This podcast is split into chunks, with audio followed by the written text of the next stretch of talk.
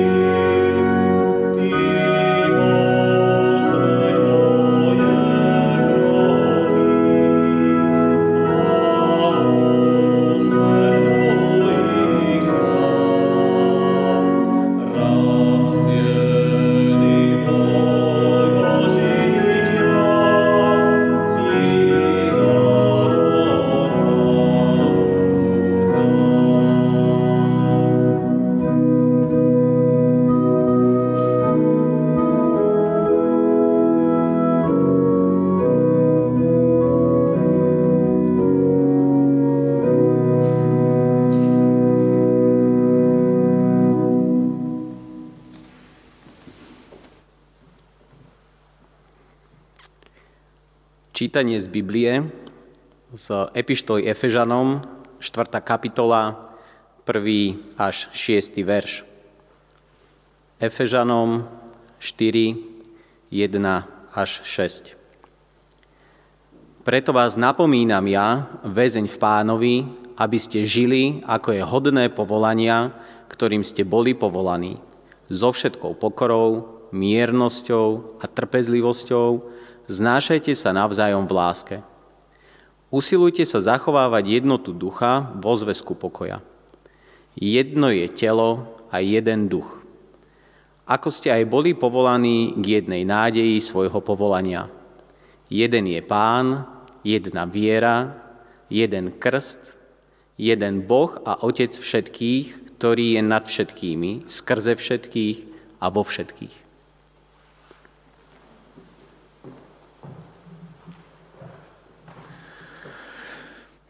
Pane Bože, děkujeme ti za tvoji lásku, která nás spojila dohromady v tvé církvi, Kristově. Děkujeme ti za to, že jsi nás spojil právě tou vírou v tvoji smrt a tvoje vzkříšení, tou vírou, že tvoje krev nás očistila od každého hříchu a že tvůj duch nás naplnil a my můžeme být spojeni a můžeme žít jako bratří a sestry jeden s druhým a usilovat o jednotu. Děkujeme ti, pane Bože, za to, že i v době, kdy jsme od sebe odděleni, máme tu možnost být aspoň takto eh, přes různé zařízení propojeni, slyšet se, vidět se, modlit se jeden za druhého a tak tě v této době obzvlášť prosíme, aby tvůj duch eh, nás propojoval lépe než cokoliv jiného technického. Prosíme tě, pane Bože, i za eh, dnešní bohoslužby, i prosíme tě za to, co bude následovat po nich. Eh, ten dopad toho tvého slova i stišení se před tvou tváří, přebývání před tvou tváří, do našich životů. Prosíme tě, abys nás posvěcoval, abychom mohli být eh, lepšími tvými dětmi, abychom tebe mohli eh, znát lépe, než jsme tě znali včera, aby i ten růst náš mohl být patrný každý den. Amen.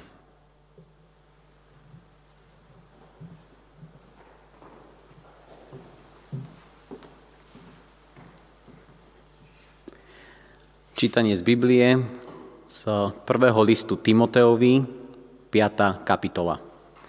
Prvý list Timoteovi, 5. kapitola. Staršieho nekarhaj tvrdo, ale ho napomínaj ako otca mladších bratov. Staršie ženy ako matky, mladšie ako sestry so všetkou mravnou čistotou. Maj v úcte vdovy, ktoré sú naozaj vdovami ak niektorá vdova má deti alebo vnúčatá, tie nech sa najprv naučtia ctiť si príbuzných a odplácať sa rodičom, lebo to je milé Bohu.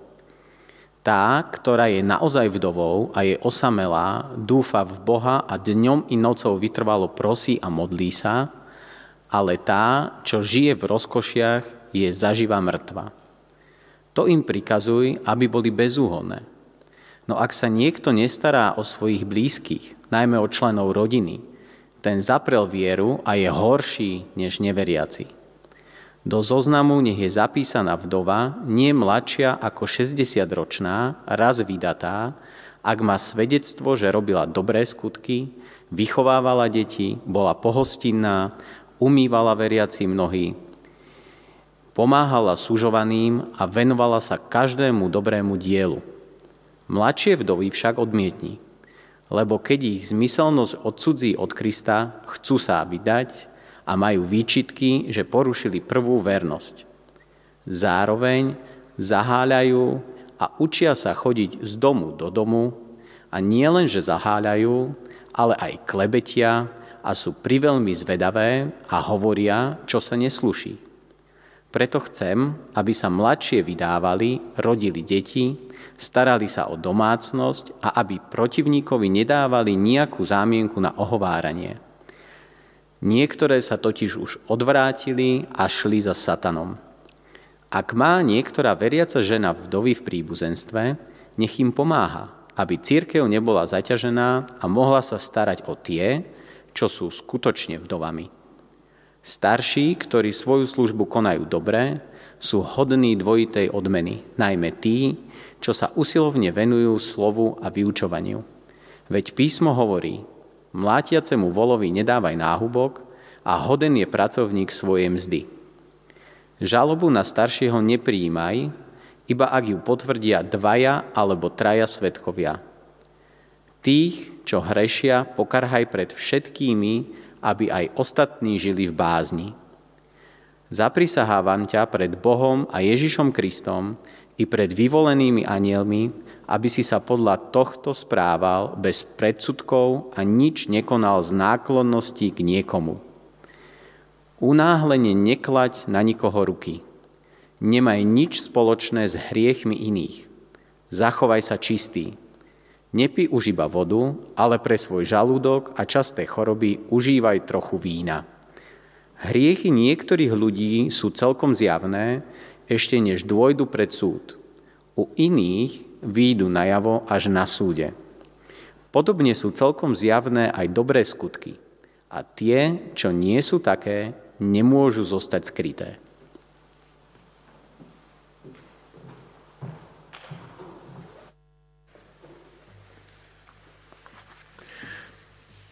Když jsem znovu poslouchal eh, ten, eh, tu pátou kapitolu první Timoteovi, říkal jsem si, že by to dnes možná bylo považováno za naprosto nekorektní dopis, kdybych třeba já do nějakého sboru něco takového napsal.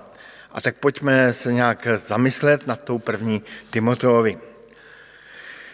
Eh, jednou mi vyprávěla jedna teta o své touze, o tom, jak když byla malá, tak si přála stát se cukrářkou. Ta představa, že bude cukrářkou, ji přímo přitahovala. Představovala si, jak vyrábí ty nápadité torty, různé koláčiky a zdobí nejrůznější zákusky, ochutnává zmrzliny, těšila se na celou škálu výborných krémů, eh, těsta, polev. Už cítila přímo chuť hrnce horké čokolády. A byla nadšená, když jí maminka domluvila týdenní pobyt, takovou stáž studijní, v cukrářství. Nemohla se dospat toho pondělního rána, kdy tam přijde a už začne pracovat. Splní se jí sen doufala tajně, to mi doslova říkala, že ta šéfová cukrární jí dá nějakou takovou nadčasovou cukrářskou radu. E, se věří nějaké cukrářské tajemství. A tak tedy ráno přišla do práce a i hned dostala za úkol umít nějaké nádoby, nějaké hrnce, nějaké nože.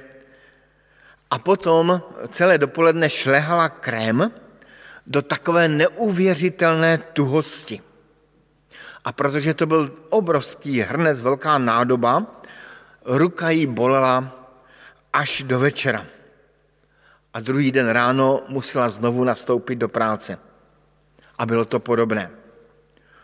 Po týdnu té stáže studijního pobytu v cukrářství se vrátila trochu zklamaná, ale přece jenom obohacená o životní poslání.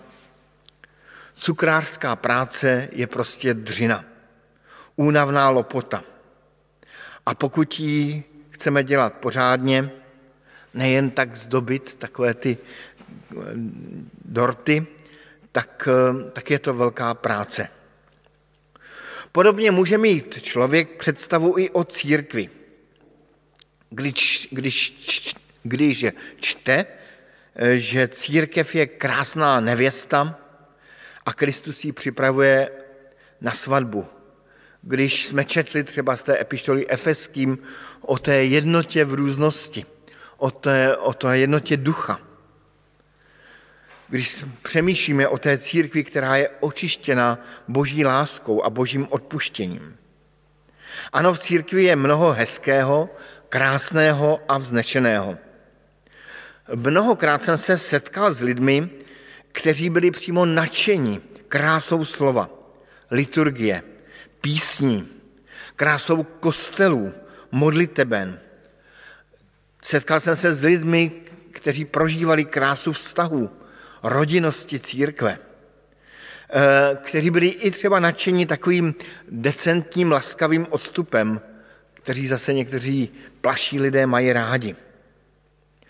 Mnozí lidé si přejí stát se členem církve, členem komunity, spečetit svoji víru před Bohem eh, právě křtem v Krista.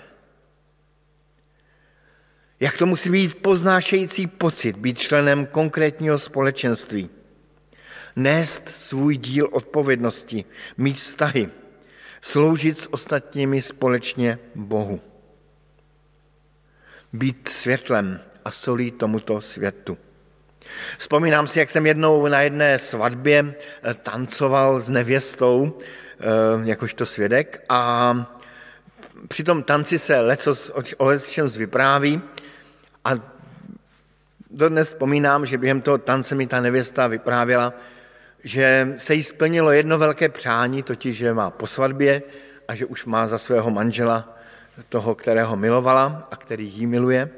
A nyní už má poslední velké přání a to stát se členem církve.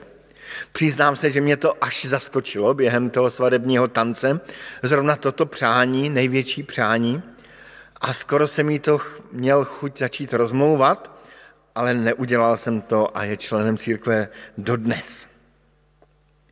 Když se člověk podívá dovnitř života církve, zjistí totiž, že být křesťanem je dřina. Podobně jako ta teta moje cukrářka zjistila, že být cukrářem je dřina, tak i každý člověk, který vstoupí do církve, zjistí, že to, aby církev fungovala, je potřeba námahy, péče, odpovědnosti, pokory, energie lásky, trpělivosti i důvtipu. A ta pátá kapitola dopisu Timoteovi právě v syrové realitě ukazuje to, co se v církvi odehrává. Ta kapitola není příliš lákavá pro čtení. Vypráví o tom, jak se mají lidé napomínat, což není zrovna oblíbená disciplína vůbec nikde, jaké si předpisy pro vdovy a potom něco znovu o napomínání, odměnách a to nejlepší z páté kapitoly je o tom, že si Timoteus má dát trochu vína. Tento verš zase znají křesťané velmi důvěrně a rádi mi ho připomínají. Ehm, pojďme tedy nahlédnout do té syrové reality církve, do toho, co je třeba pro nás nemoc atraktivní a když vzpomenujeme na tu mladou cukrářku, tak bude to možná bolet, bude to možná nepříjemné čtení. Hned ten první verš. Proti staršímu člověku nevystupuj tvrdě, nýbrž domlouvej mu, jako otci, mladším jako bratrům, starším ženám jako matkám, mladším jako sestrám, vždy s čistou myslí. Ten verš rozrazuje to, že nikdy nejsme hotovými křesťany. V žádném věku. I starší člověk, starší křesťan potřebuje napomínání, kárání, karhaně. Také ale mladší potřebují napomínání. Také muži, také ženy. Prostě všichni. A o kousek dál se potom dozvídáme, že i kazatelé, presbyteři, starší zboru potřebují napomenout. Prostě nejsme hotovi. Nikdy ze sebou nejsme hotovi, dokud eh, nestaneme na Prahu věčnosti. A jako nápravu apoštol Pavel nenabízí nic jiného a nic obyčejného, že je prostě potřeba v církvi se napomenout, pokárat. Říci, že něco neděláme dobře. Nejde tu o kritického ducha, eh, to někdy tak bývá v různých křesťanských společenstvích, že tam je stálý takový kritický duch. Eh, ale není jednoduché napomínat. A vůbec není jednoduché napomenutí naopak přijmout. Vyžaduje to pokoru na obou stranách. Kárání druhého je právě zkouškou pokory a nebo naopak na myšlenosti naší. Všimněme si, jak v tom prvním verši Apoštol Pavel věnuje péči tomu stylu napomínání. Říká, ne s tvrdostí, ale s jakousi domluvou, povzbuzením. Ne s nadřazeností, ale s pokorou. Tedy, když mladší napomíná staršího, tak si musí uvědomit, že ten starší je něco jako otec, někdo, kdo má a nese sebou jakýsi stín autority. Nebo naopak, když napomínám někoho mladšího, mám se snížit na tu jeho úroveň, na úroveň bratra. To ukazuje, že napomenutí má přijít vždycky s jakousi vnitřní přípravou. Nemá být výsledkem okamžitého citového splanutí. Tedy napomínání je nepříjemná pro obě strany, ale velmi vznešená disciplína v církvi a patří k církvi úplně stejně jako rozhovory o lásce. Tedy to je první námaha v církvi, napomínání. A k této nepříjemné dřině přichází další složitá námaha a práce. A to je sociální a diakonická práce. Ten oddíl o vdovách takový dlouhý, složitý, který by sám o sobě stál za to se nad ním zamyslet eh, pečlivěji, tak, eh, tak je takovým základem sociální a diakonické práce v církvi. Ukazuje na to, že církev má konat sociální diakonickou práci, tedy službu druhým lidem potřebným, a zároveň ukazuje, že to vůbec není jednoduché takovou sociální a diakonickou práci dělat. Ehm, snad jenom povím, že ve starověku byly vdovy ve velmi těžké situaci, zvláště takzvané opravdové vdovy. To je takový terminus technicus Pavlov, totiž vdovy, které neměly ani vlastní rodinu, ani příbuzné. Tedy neměl kdo se o ně starat. Vdovy měly ve starověku vždy těžké postavení a proto i pán Bůh sám sebe označuje za zastánce vdov. Kolikrát to čteme v žalmech, eh, nejvíce v žalmech. A právě v tomto božím duchu Pavel rozvíjí dlouhou stať, dlouhý oddíl o pomoci vdovám. A z těch Pavlových rad Timoteovi je vidět, jak prostě sociální práce není jednoduchá. Jak vyžaduje rozlišování a cit, doslova případ od případu.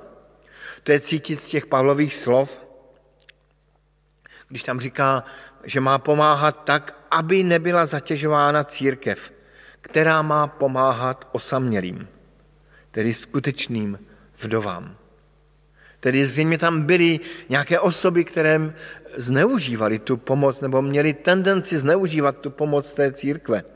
A nebo to ani nevěděli, že to je určité zneužívání. Dává tam i určitá kritéria pro pomoc vdovám, včetně jakýchsi návodů na život. Ehm, to je ten 14. verš, kde je vidět, že Apoštol Pavel jako kdyby změnil po deseti letech od napsání epištoly do Korintu, když říká, jsem tedy raději, ať se mladší vdovy vdávají. Do Korintu radí, ať se nevdávají. Ale to už je věc jiná. My dnes žijeme v době a v Evropě, kdy sociální situace je do značné míry řešená díky sociálnímu státu. Ale i dnes sociální a diakonická práce vyžaduje úsilí a rozlišování. To známe každý z nás. Určitě každý z nás byl někdy osloven člověkem bezdomová na ulici, který po nás chce pomoct, který má pro nás připravený příběh. Tu méně, tu více srdcerivní. A najednou se ptáme, máme jim pomoct, nemáme jim pomoct. Kolikrát sám jsem byl oklamán, kolikrát jsem eh, nadával a říkal jsem si, kež bych někdy potkal poctivého žebráka, poctivého bezdomovce. V jakékoliv eh, době byla diakonická a sociální práce namáhavou. A namáhavou snad nejenom v té službě samotné, ale právě v tom rozlišování a v tom neudělat chybu. Jednou jsem se setkal eh, s mužem, kterému jsem před nějakými lety pomohl. Pomohl jsem mu finančně. A měli jsme spolu velmi otevřený, až nepříjemně otevřený rozhovor.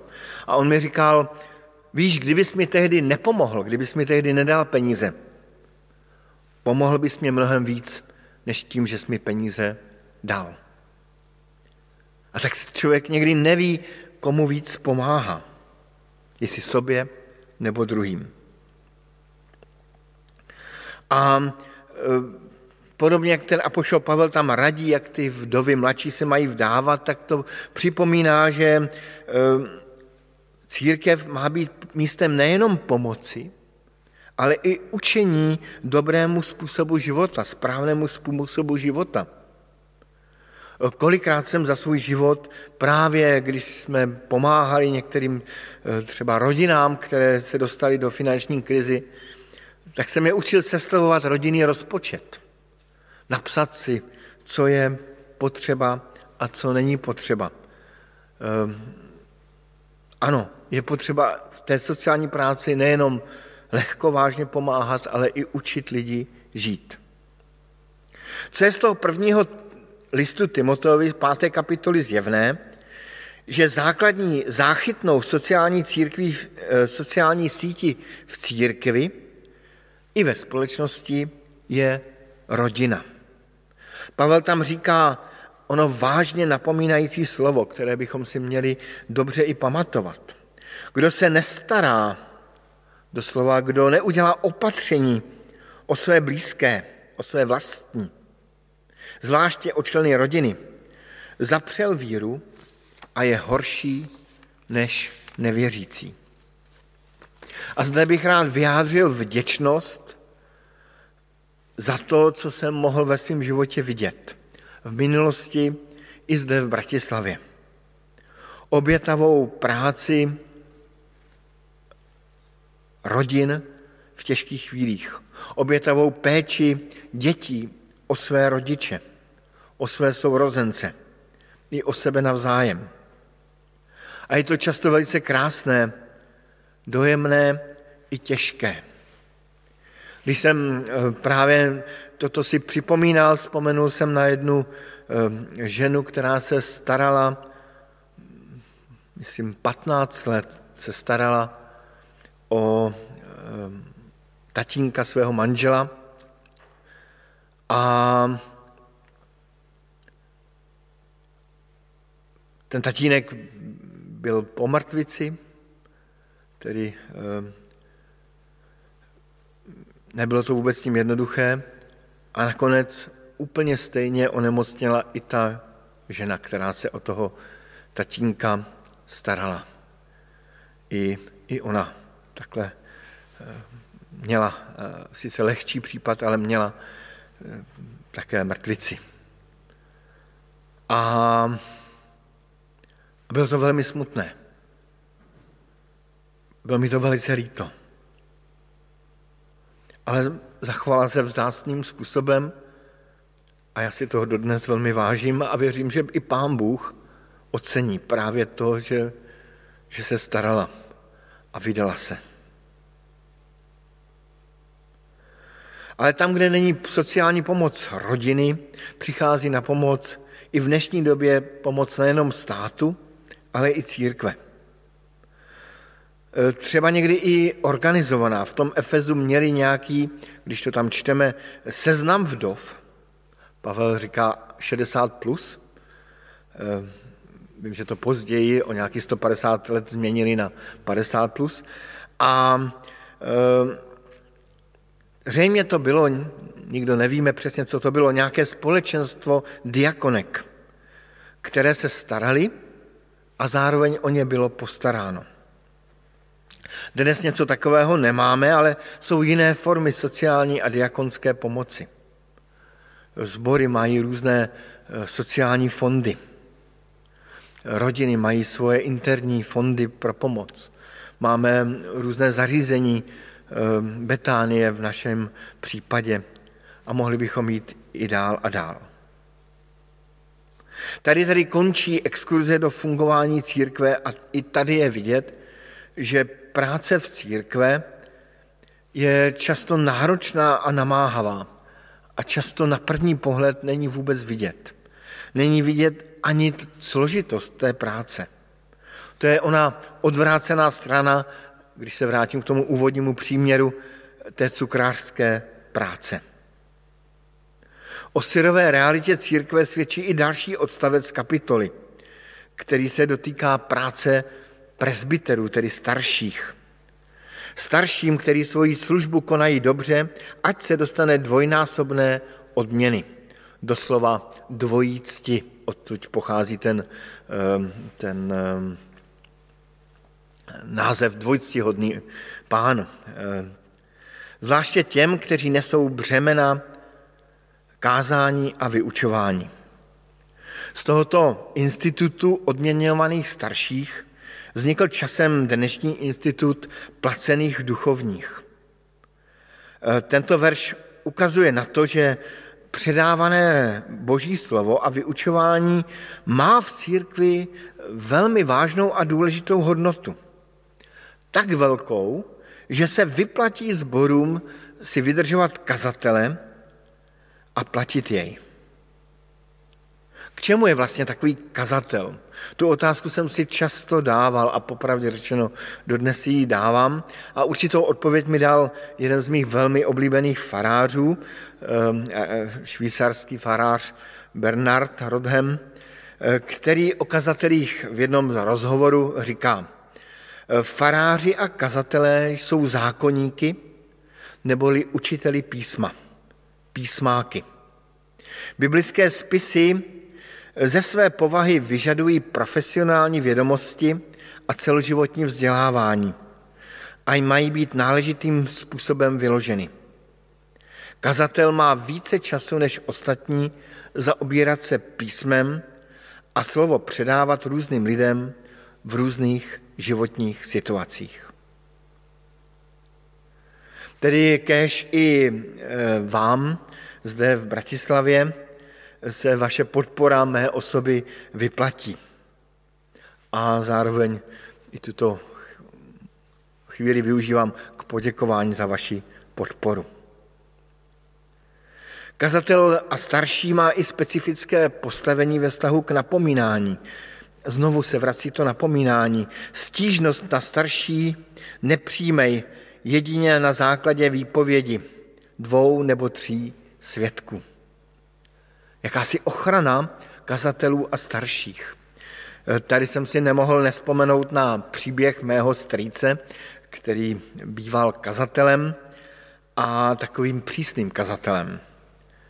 A byl už důchodce, aktivní kazatelský důchodce a byla vizitace sboru a přišel za ním vizitátor, byl to přímo bratr předseda církve a říkal mu, tak co mi povíš, Jaroslave, o kazateli zde? A můj strýc, milému bratru předsedovi, řekl, nevidím tady dva nebo tři svědky. Nebudu ti nic říkat. A vím, že by měl co vyprávět, ale neřekl tehdy nic. Pěkně si popovídali o životě, o minulosti, o dětství, ale o kazateli se prostě nedozvěděl nic, protože můj strýc ctil tento verš. Byl to takový zvláštní moment.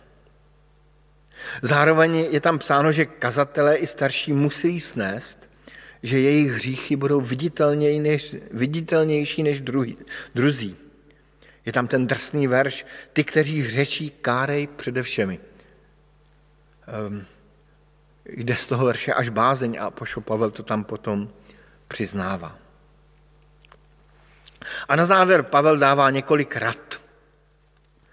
Eh, takový krátkých rad, které jsou dobré nejenom pro kazatele, ale i pro nás. Eh, ta jedna rada je velmi vážná a proto ji Pavel zdůrazňuje tím zvláštním slovem zapřísahám tě před Bohem a Kristem Ježíšem a před vyvolenými anděli. Velmi zajímavé spojení. Abys takto postupoval bez předsudku a nikomu nestranil. To je další velmi těžká disciplína v církvi. Soužití v církvi eh, se vyznačuje jako pamětí, takovou dlouhodobou pamětí, dlouhodobou zkušeností s nějakými lidmi. A člověk má už jakési předsudky.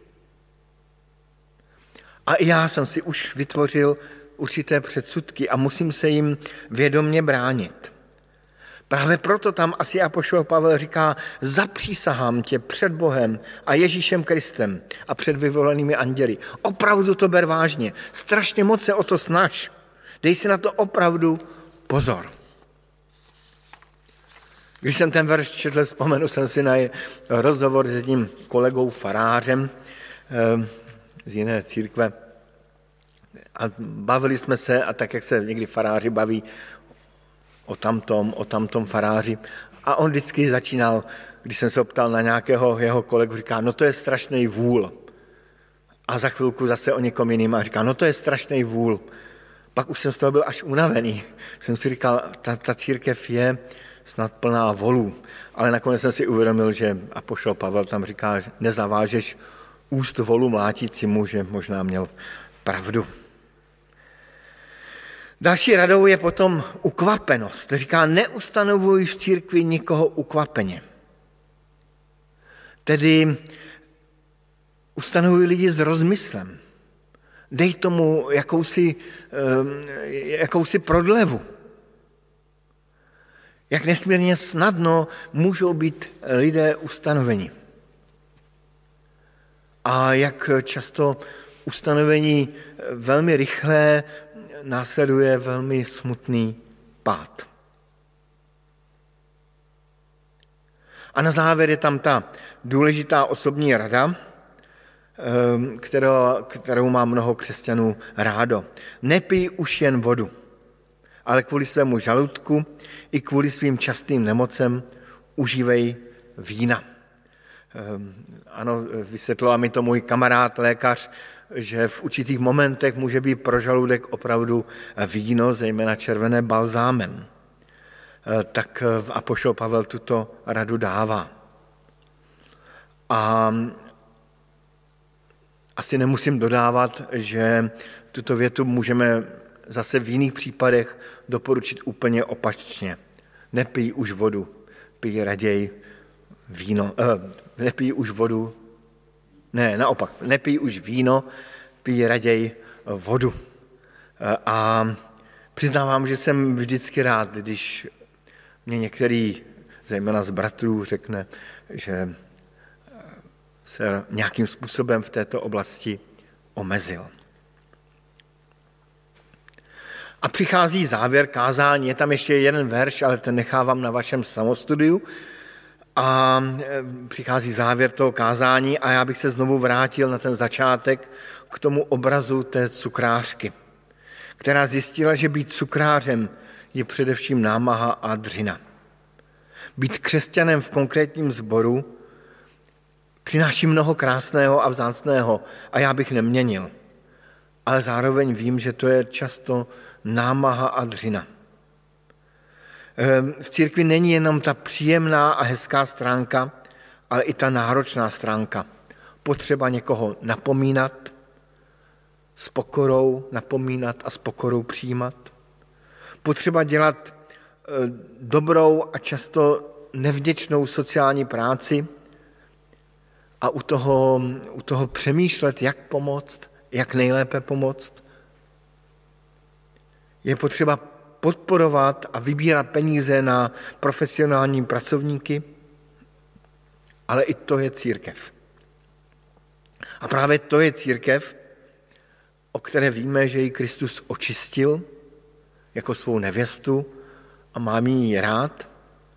A je naším úkolem, aby, aby ten šat té nevěsty byl co nejkrásnější a aby se Kristu líbila. Amen.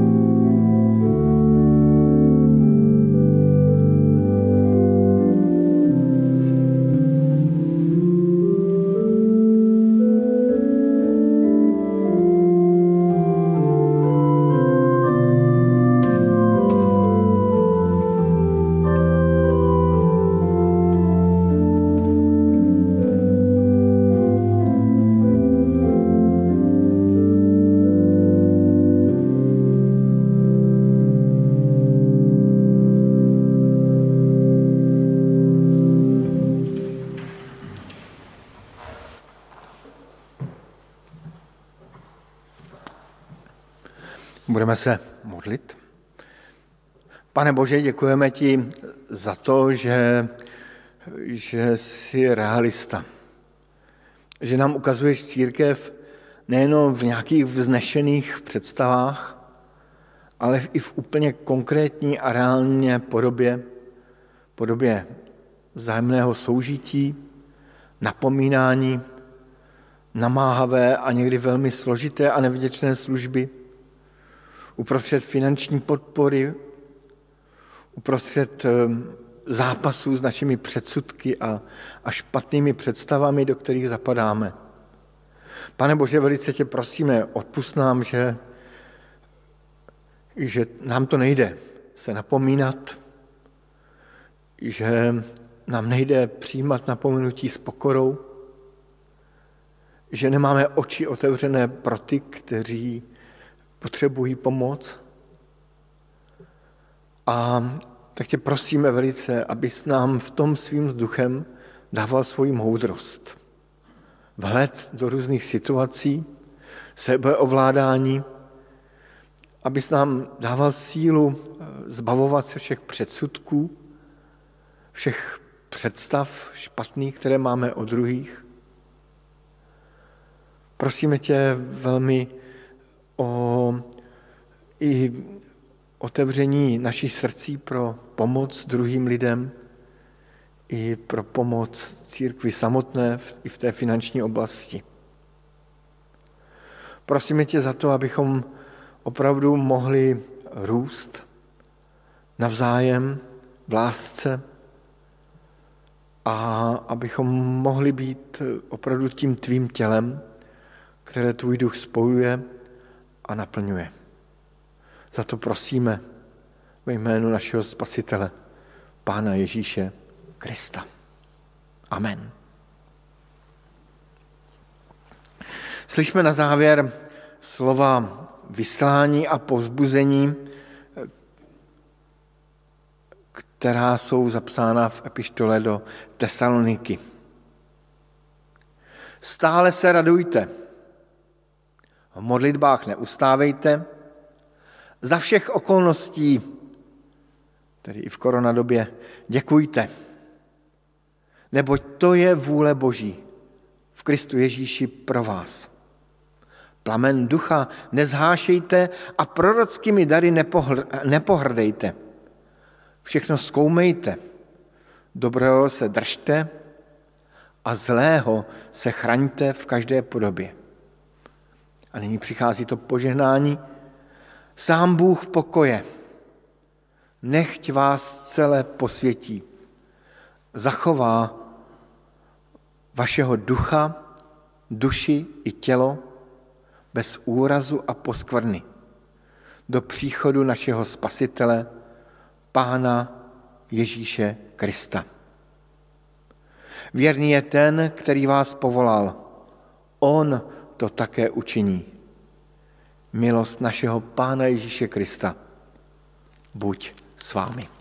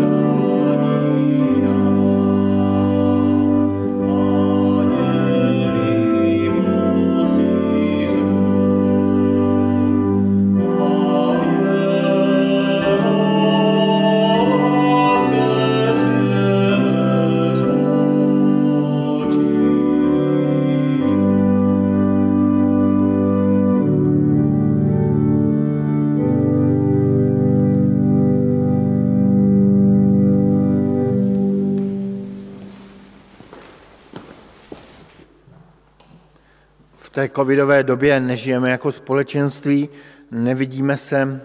My tady máme aspoň v sále tu možnost se vidět těch nás šest a pozdravit se, zamávat se na, na sebe. Eh, ani usmát se na sebe nemůžeme, protože máme všichni roušky, kromě těch, kdo jsou tady. Ale tak máme možnost aspoň se podívat na pozdravy a zamávat na sebe skrz video pozdravy, tak se těšíme na eh, na videoprostav, který je pro nás připraven.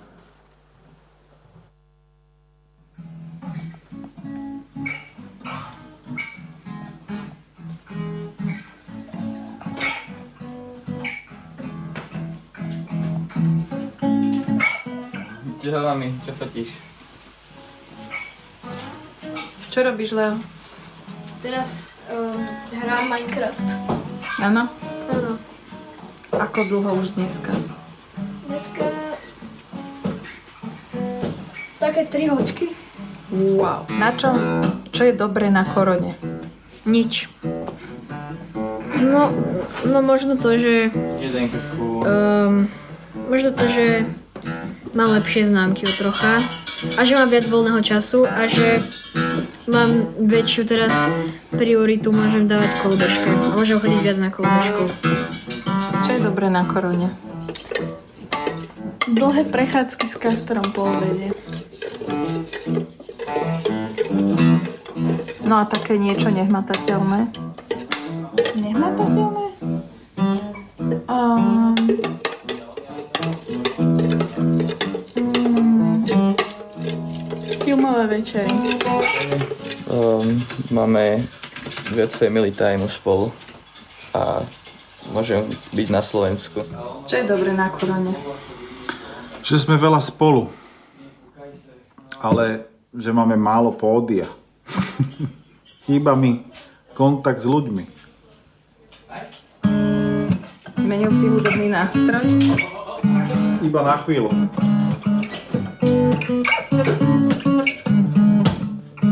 Ty máš čo rada na korone?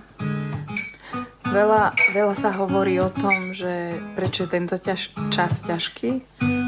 A my sme sa rozhodli premyšľať, prečo je dobrý. A je to taký len pocitový, rýchly sketch, ale chceme tým vyjadriť to, že sa o to viac tešíme na čas, keď budeme so všetkými ľuďmi v jednom kruhu. Tešíme sa na všetkých ľudí na Cukrovej. Veľmi ich pozdravujeme. Všetkých pozdravujeme. A my, aj naše deti, aj náš kastor. A úprimne prežívame radosť z toho, ako sme spolu na dielku. Kastor, čo je dobre na korone? Čo je dobre na korone?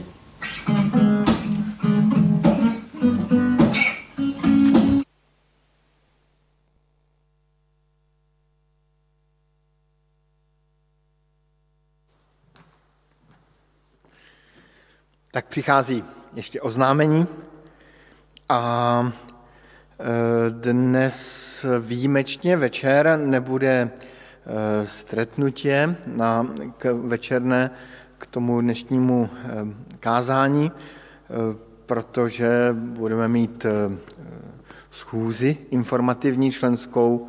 Informaci členové dostali e-mailem. Budoucí ne, ne, bohoslužby budou opět online a příští neděli bude květná neděle. Ve středu jste pozváni k takovým krátkým zamyšlením a především modlitbám před Velikonocemi, k takovému zastavení se uprostřed týdne a ty tak obvykle kolem 17. hodiny jsou k dispozici na YouTube a potom na Zoomu máme setkání. Další informace najdete na webových stránkách našeho sboru www.cbba.sk a jsme také vděční za finanční podporu, která je potřeba i, i nadále, i v té covidové době. A tak vám za ní velmi děkujeme a, a zároveň i promítáme možnost, jak přispět. Přejeme požehnanou nedělu.